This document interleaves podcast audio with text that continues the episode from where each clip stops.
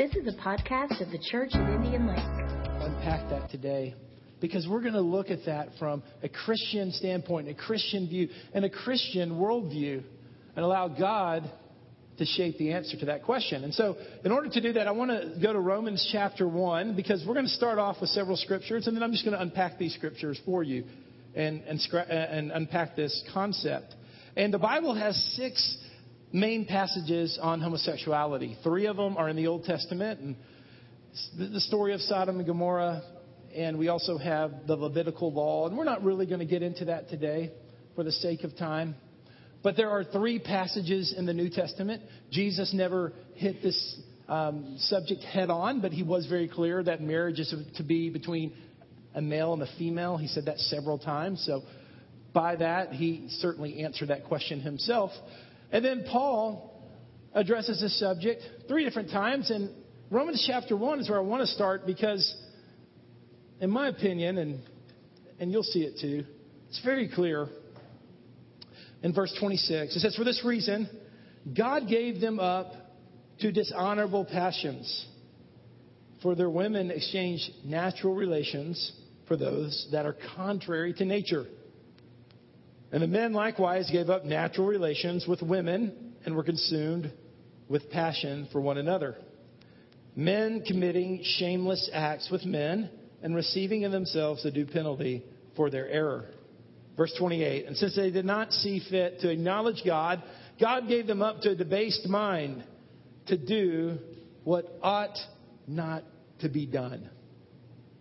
So if you take the scripture and just look at that, there's several things that you see there. Is that there is a natural uh, course of nature, and that's for a man and a woman to be united in marriage. And when that moves into the area of sexuality, the natural course is for a man and a woman, both biologically and from God's standpoint, to be involved sexually.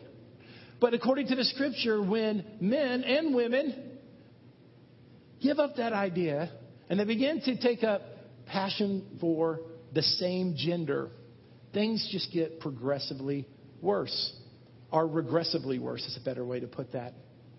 There, there seems to be this sense that as men or women begin to engage with sexual relationships with the same gender, that, that there's a sense that it gets worse and worse until there's a delusion and it begins that which is unnatural begins to feel natural to them.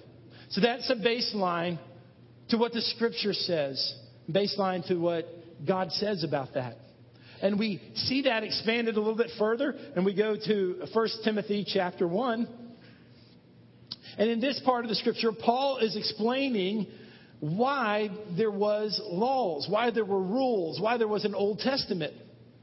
And starting with verse 9, he says this, understanding this, this is 1 Timothy chapter 1 verse 9, that the law is not laid down for the just, but for the lawless and disobedient, for the ungodly and sinners, for the unholy and profane. Now, that's quite a list right there. So we, we find out the law is for, you see those adjectives there ungodly, uh, lawless, disobedience, and the unholy, the profane. And then here we go. Now the Bible gives us a list of what those things are because we we might try to determine, well, what's ungodly or what's unholy or what's profane. But the Bible begins to give a list, and it goes like this for those who strike their fathers and mothers, for murderers, the sexually immoral, men who practice homosexuality, enslavers, liars, perjurers, and whatever else is contrary to sound doctrine. So we see right within there that homosexuality is listed as something that is ungodly and unholy. I want to note that it's not the only thing listed. And that's part of what you're going to hear today. It's part of a list. It's part of a list. And each one of those sins are, are serious. Each one of those sins should be avoided. But the truth is this homosexual behavior is a sin. Period. That's the truth. If you believe the scripture and you believe the Bible, and you believe that's God's word, that, that is true. Homosexual behavior is a sin. But I want to point this out. Because how does that flesh out in community? Here's the truth. Even though it is clearly a sin, and it's clearly a sin with some really, really harsh consequences. In fact, all sexual sin is different than other sin in the fact that it's a sin we, we commit against our own bodies, and so there's some consequences to that. But in light of access to heaven, in light of our holiness before God, in light of our position before God, homosexuality is not different than any other sin that was on those lists that we just read.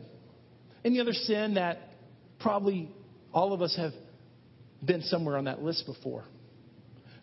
And I want to say this because I want to talk about three kinds of responses to homosexuality today. There's three kinds of responses that I want us to discuss. And the first one is this is a wrong response. And parenthetically, I'm going to say the church. A wrong response, and I'm going to suggest that the church of the last 35 to 40 years has, in some ways, had a wrong response. I remember when I first moved here to Tennessee, it was in the mid 90s. Uh, I was in college, and I went to a church rally type service. It was in the Jackson, Tennessee area. And this, this, in this service, the preacher was really aggressive and entertaining and bombastic. And he'd scream and yell and spew some spit out of his mouth and his vein popped up. Okay, that happens to me sometimes too. But in this, I'm painting a picture uh, of, of this kind of enthusiastic, over the board style of preaching. And within that, uh, there was an element of entertainment because that's, that's what does happen in public speaking.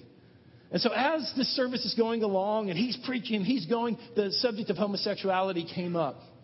And that's when the guy got revved up. I mean, he started really getting after it. And you could just feel this particular crowd. You could feel their passion rise and their enthusiasm rise. And, and he's just going, and there's some clapping, and there's some things that are happening. And then it, it starts to, to really get a little uncomfortable for me, but everyone else seemed pretty comfortable with this because he began to just be sarcastic and demeaning and even begin to use slurs towards homosexual people that obviously it's a sin. And before I know it, the crowd is in a frenzy. It's in a frenzy. And it culminated in this. There were two guys in the front row who stood up in front of the whole church, looked at each other, and gave each other a high five, and then turned around and cheered. All because of this rhetoric that was very harsh and very confrontational and, and quite frankly, in my opinion, kind of prideful, kind of self exalting. And I remember that experience because I, I thought to myself, I agree with you about what the Bible says. The Bible says this is a sin. But you're being so ridiculous, there's part of me that doesn't want to agree with you. In other words, I don't really want to be lumped in with this presentation. I, I, felt a little bit like I was part of this crowd and this mob frenzy here. And above all the things that were happening, it was unkind. It was not, not civil at all. Above all things, it was very unchristlike. It was very much not in step with the nature of Jesus who has revealed himself through the Gospels and through the New Testament. And that, that kind of, that story has been repeated many, many times, and you've probably been in an atmosphere like that to me, that personifies the wrong response the church has had in the last 30 or 40 years. And that is why today we're, we're headed towards a crisis that, and I'll get more into this as this talk unfolds, but we're headed to a crisis because there's a huge generational gap between those who are in their 20s and below right now and those roughly 45 and over on, on how we're viewing this subject. So this is what happened. Let, us pretend uh, that this table represents a balanced view, or, or God's view, of this subject. And I'm going to move to your left and tell you a little history lesson. Uh, around around 1950 and into the 50s, something happened that most of America didn't notice, and really only theologians noticed. For the first time in the history of the church, uh, something emerged, and this is not a slur, it's actually what it is called uh, something emerged called gay theology. For 2,000 years, Christian tradition, from the Roman Catholic Church, the Pope, to all the Reformation churches, Christian tradition has always seen homosexual behavior as a sin and not part of the Christian mainstream. And in the 1950s, some theologians began to reinterpret some of the scriptures that I just read to you and scriptures that I'll read to you before this sermon ends. And just quite frankly, their interpretations are not strong uh, at all. Um, it's really through the filter of, of people who are wanting the Bible to say something. If you just read that on first read, it, it's, in my opinion, impossible to deny what the scripture says about homosexuality, that it is a sin. But this is what happened, this, this concept, these new theological interpretations emerged, and no one really noticed it. And then something happened called the 1960s. For those of you who were alive in the 1960s, it always comes back to that decade. Everything got messed up after the 1960s. So don't blame us Generation Xers and us millennials. It's your fault, baby boomers. But it is true. The sexual revolution happened in the 1960s. Free love, free sex, and all of that was, was really heterosexually based. But out of that, in the late 60s and early 70s, the gay community came out of the closet, to use their own terms. And then something explosive happened that was very, very negative to the Christian faith is the homosexual churches began to emerge. And since really the 1970s that exploded and has continued to grow. And that's churches who partake of communion and have elders and bishops and all the things we have in a church, but they're accepting of the homosexual lifestyle. And, and that is an unfortunate occurrence. And so we're seeing that happen in our nation, and, and it's pretty recent. So you have 2,000 years of church history and 35 years of this newest development.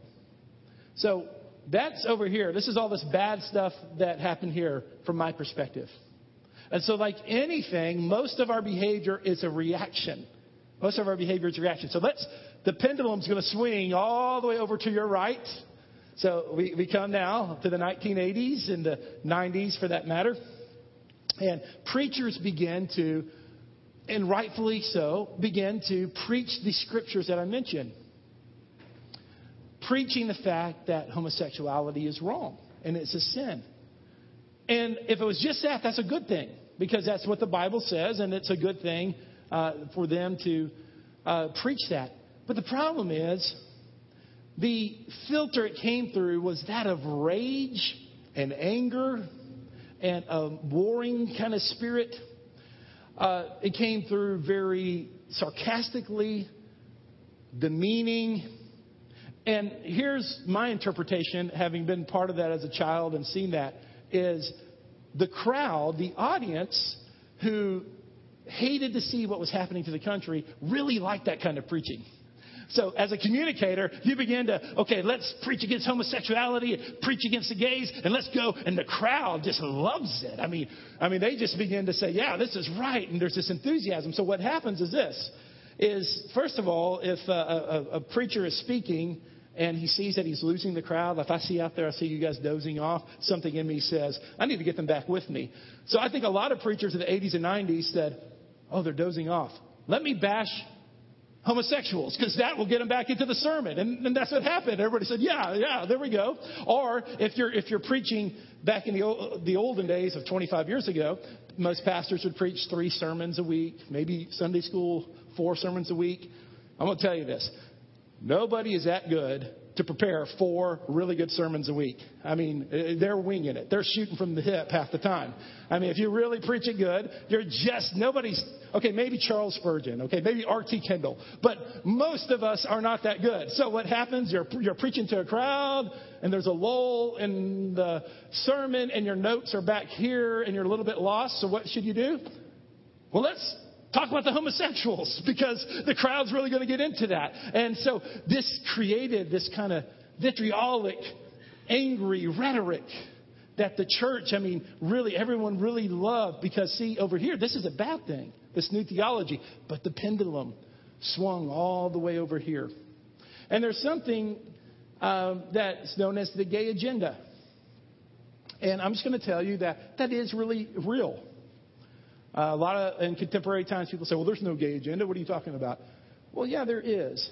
Meaning this is that script writers and people in the arts, people in the music, use the arts to communicate something.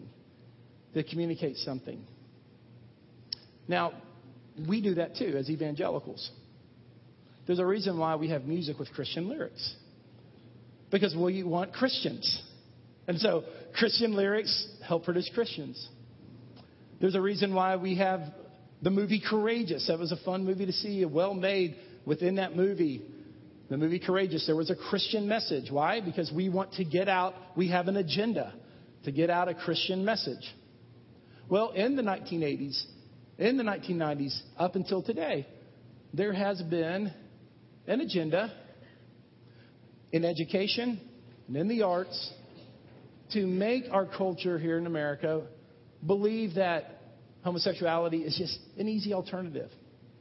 So that it is impossible, practically, in all practicality, virtually impossible today, to watch a television show that doesn't have a homosexual person as one of the main characters, even though there's no statistic that has.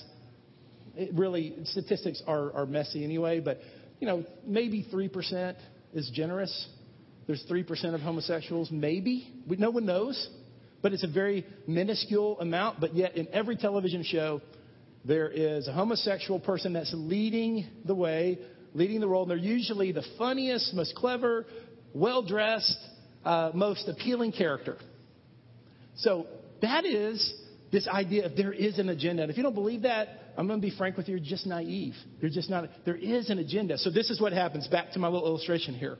Here's the war. We have this bad theology, and on top of that, this agenda that's out there. Okay?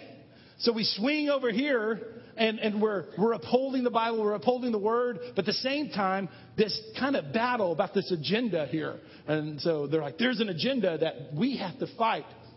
And that's made us very, uh, very much in an adversarial position with those that are in that lifestyle. So we're trying to boycott stuff. We're, we're, we're, we're, concentrating so much on things like movies and TVs, station, TV shows, as if you know, it's our, our Christian right to have wholesome TV shows. I mean, whoever said in the Bible that was going to happen anyway? So it creates this war. And now we have a generational war because of this. Because, and I'm going to stereo, I'm, I'm going to totally generalize here, and I know this. But roughly, let's say people 45 and over, 50 and over, who knew in America and knew a world where this was not acceptable behavior, uh, and, and is shocked that this has happened, has that kind of aggressive language. So people in their 20s now have responded with that with, with so much compassion that they're disregarding the scripture. And that's why the second thing I want us to talk about is, is a changing reaction. So we're in a changing reaction here. And the changing reaction would be us. The changing reaction would be us. And we're seeing Something pretty disturbing that's happening is that because younger people are compassionate, because younger people feel bad when, when someone is made fun of or ridiculed or criticized, that now younger Christians have swung all the way back over here. And that is the truth. Among 20 year olds, this comes from Jess Rainer's book called Millennials six out of ten uh, millennials, which are roughly people below the age of 33 now, six out of ten don't think there's anything wrong with same gender marriage. And in the church, 51% don't think that. So there's been an issue, there's been a problem. There was a wrong reaction, maybe by the church, or an overreaction. Not that it was ever wrong to preach those scriptures. Obviously, that's not what I'm saying. I'm doing that this morning. But it's not what was said, it's the way it was said. So now, now there's a softening. There's a compromise. And the Lord wants us to hear his heart on this whole situation. He wants us to hear what he's trying to say. You see, one of the things that has happened is in the church, we've offered love and compassion and kindness to everyone, every kind of sin you can imagine. If someone filed bankruptcy or someone cheated or someone been through a divorce or name whatever sin you want. Uh, not to say bankruptcy is a sin, but I'm saying, let's say swindling and cheating and those type of things. We offer love and acceptance and partnership and come walk with us. But when it comes to homosexual lifestyle or behavior, all we offer is giggles and jokes and innuendos and not really offering any partnership or friendship to offer the truth and love and offer the truth with the compassion that Jesus wants us to have. So, here's the last thing that I want to share with you. The last point is this is the unchanging response. We've had maybe a wrong response. That is the church of the last three decades. And we've had a changing response, which is us, that quite frankly is alarming. It's alarming because there is an area of compromise. But I want to talk to you about an unchanging response, and that is God. God's response on this issue hasn't changed. In fact, culture changes and people changes. And if you look back through civilization, there's always been cultures that have have accepted homosexuality, and, and I think there's a strong argument that, that negative repercussions have come from that. But even in this world we live in now, among Christians, Christians in Europe, as a generalization, uh, aren't, aren't, really, aren't really opposed to homosexual marriage as they should be. Christians in the South and South America and West Africa are very conservative and uphold marriage. We're kind of in the middle. We're changing right now. Can I tell you, none of that matters because God hasn't changed. God hasn't changed one bit. From the beginning, God said, God said that it's going to be a man and a woman, they shall become one. Jesus said that himself. He, he reiterated that. He said, Didn't God say that from the beginning before there was a law? A male and female will become one. And so it is that God is completely clear on this issue. That doesn't mean that it doesn't mean that we cannot be good neighbors and be good friends. But when it comes to objective truth, we can't change what God has said. And so we go now to 1 Corinthians chapter 6.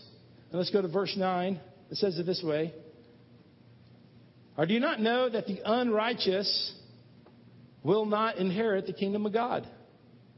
Do not be deceived. Neither the sexually immoral, nor idolaters, nor adulterers, nor men who practice homosexuality. This is the third verse where this is mentioned in the New Testament. Nor thieves, nor the greedy, nor drunkards, nor revelers, nor swindlers will inherit the kingdom of God. We see there that this scripture reminds us that God has a very clear standard, a very clear standard of ho- holiness. And he says there's certain things you can do and there's certain things you can't. And that identifies our need for Jesus. And within this list, within this list, it's very clear that homosexual behavior among men, those are things that are sins. But also there's other things there. Idolatry. Idolatry sticks out to me. I want to tell you something that one of the biggest cases of idolatry in our culture is our fascination with sports. We worship our teams. We sow more money into our teams and our season tickets than we do the kingdom of God. We idolize our children and trying to make them athletes and stars. I can say that I'm a big sports person. I'm a season ticket holder for certain sports. But I'm going to tell you something. For many, many Americans, that is idolatry. Jesus said himself that if you look lustfully upon a woman, that's adultery. You've committed adultery in your heart. Swindling. It's April, today's what, April 21st or 22nd? April 15th was last week. How many Christians, how many Christians, if they were honest before God, have swindled the government when it comes to their IRS tax returns? None of those things are good.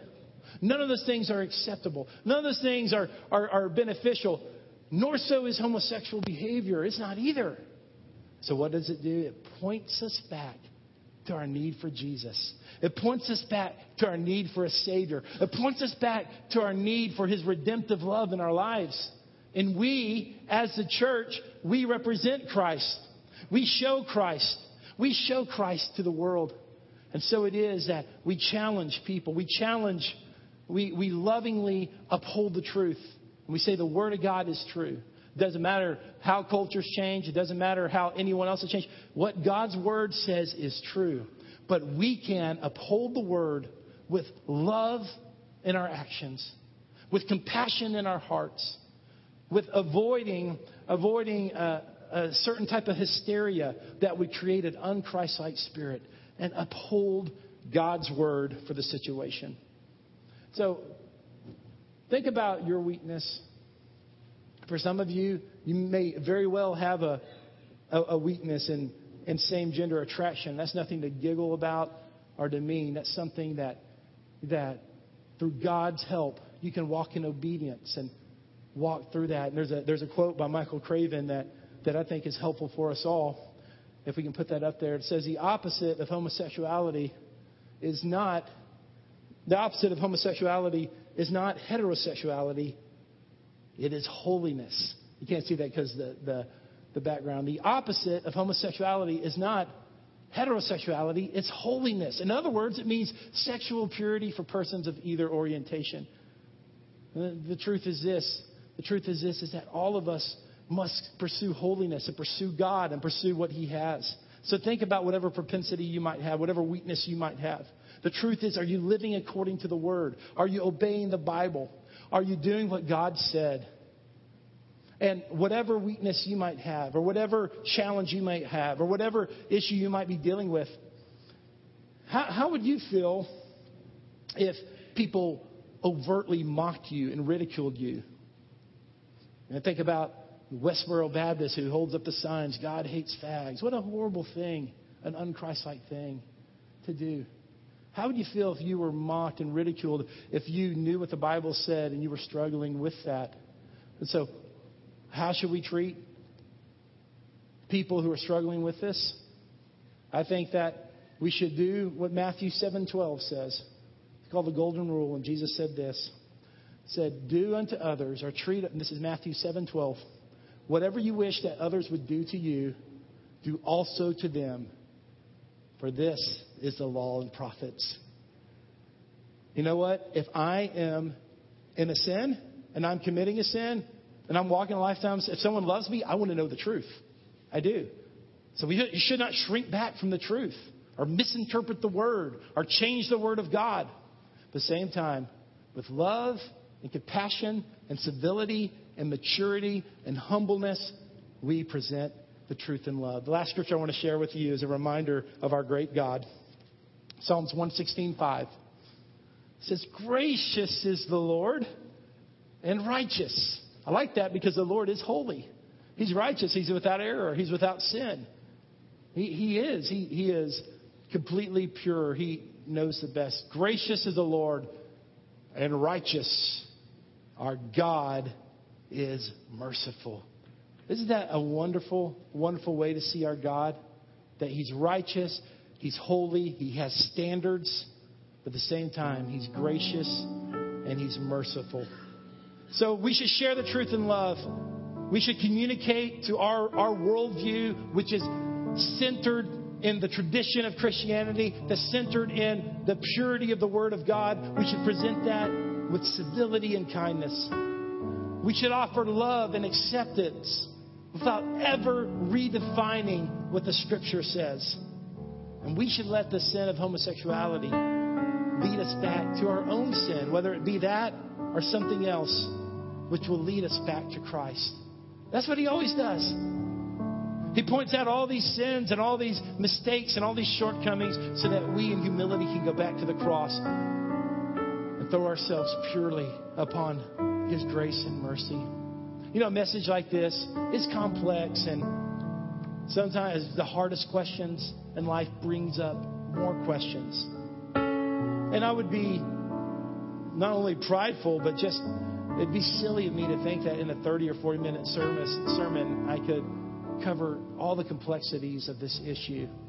I understand that. But I want you to hear God's heart today that God, God loves you. He loves you so much. He clearly tells you what sin is and what sin isn't. And he's going to get he wants to give you the power and hopefully the community, the church community to walk in victory over that sin from victory to victory, whatever it is, whether it's the one I addressed today or it's the ones that were on those lists that we read in 1 Timothy 1 and in 1 Corinthians 6. And those, those lists weren't complete. They were just giving us a list of all types of sins because you know in your heart what is a sin and what is not. You do. You have the Holy Spirit within you. The Spirit within you knows what is right and good and of God and what is not of God. It's not mysterious. It points us to Him. So let's pray about that.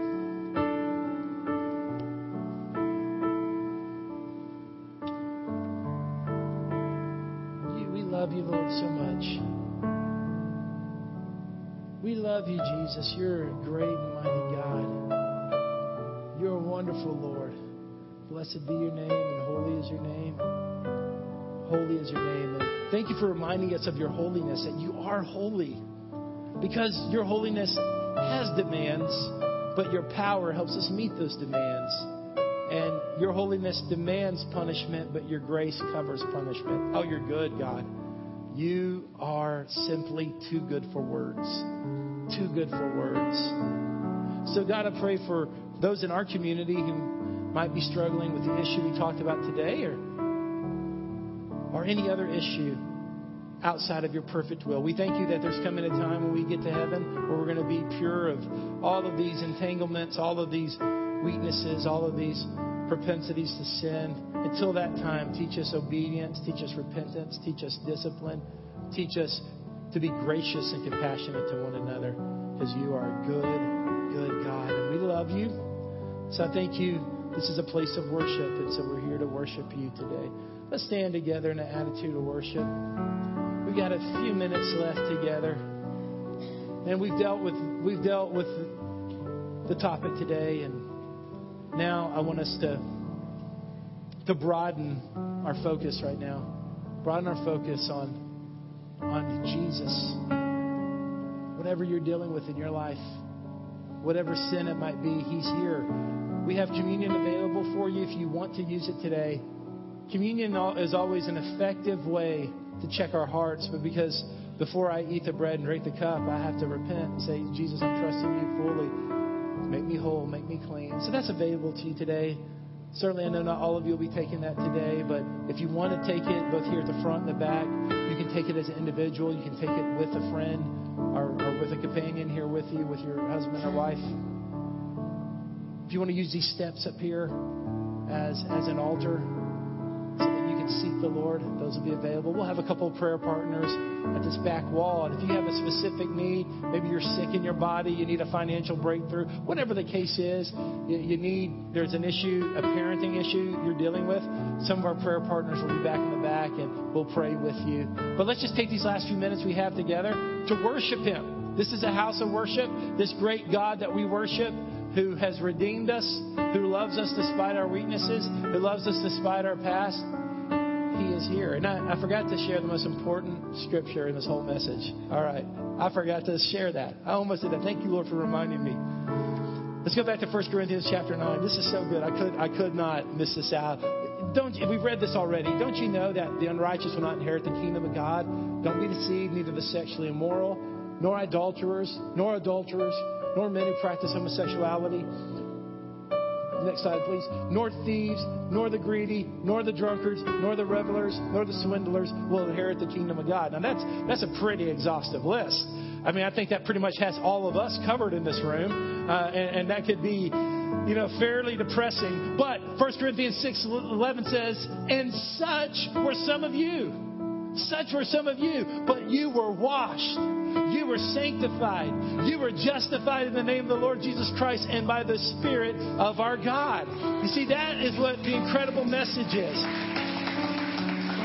For those those who lie, for those who cheat, for those who are sexually immoral, for those who are in alternative lifestyles, for those who fall short of the kingdom of God, which is all of us. We don't stay that way because He washes us clean. That's what some of you were. The Corinthian church was not a bunch of religious people that had inherited their religion from mama and daddy. There were people with really, really rough backgrounds, with really embarrassing pasts, with really shameful things. But Jesus taken everything that was shameful and he put it into something called the sea of forgetfulness. And he said, As far as the east is from the west, so have I removed your sins from you. And he doesn't just forgive us of our sins, he removes the stain of sin which means there's no more residue, there's no more memory. We are clean and washed. And that is the gospel news. That's the best news. So, whatever it is, our God is worthy, He is here, and we, we are different people because of Him. Thank you for listening to the podcast of the Church of Indian Lake.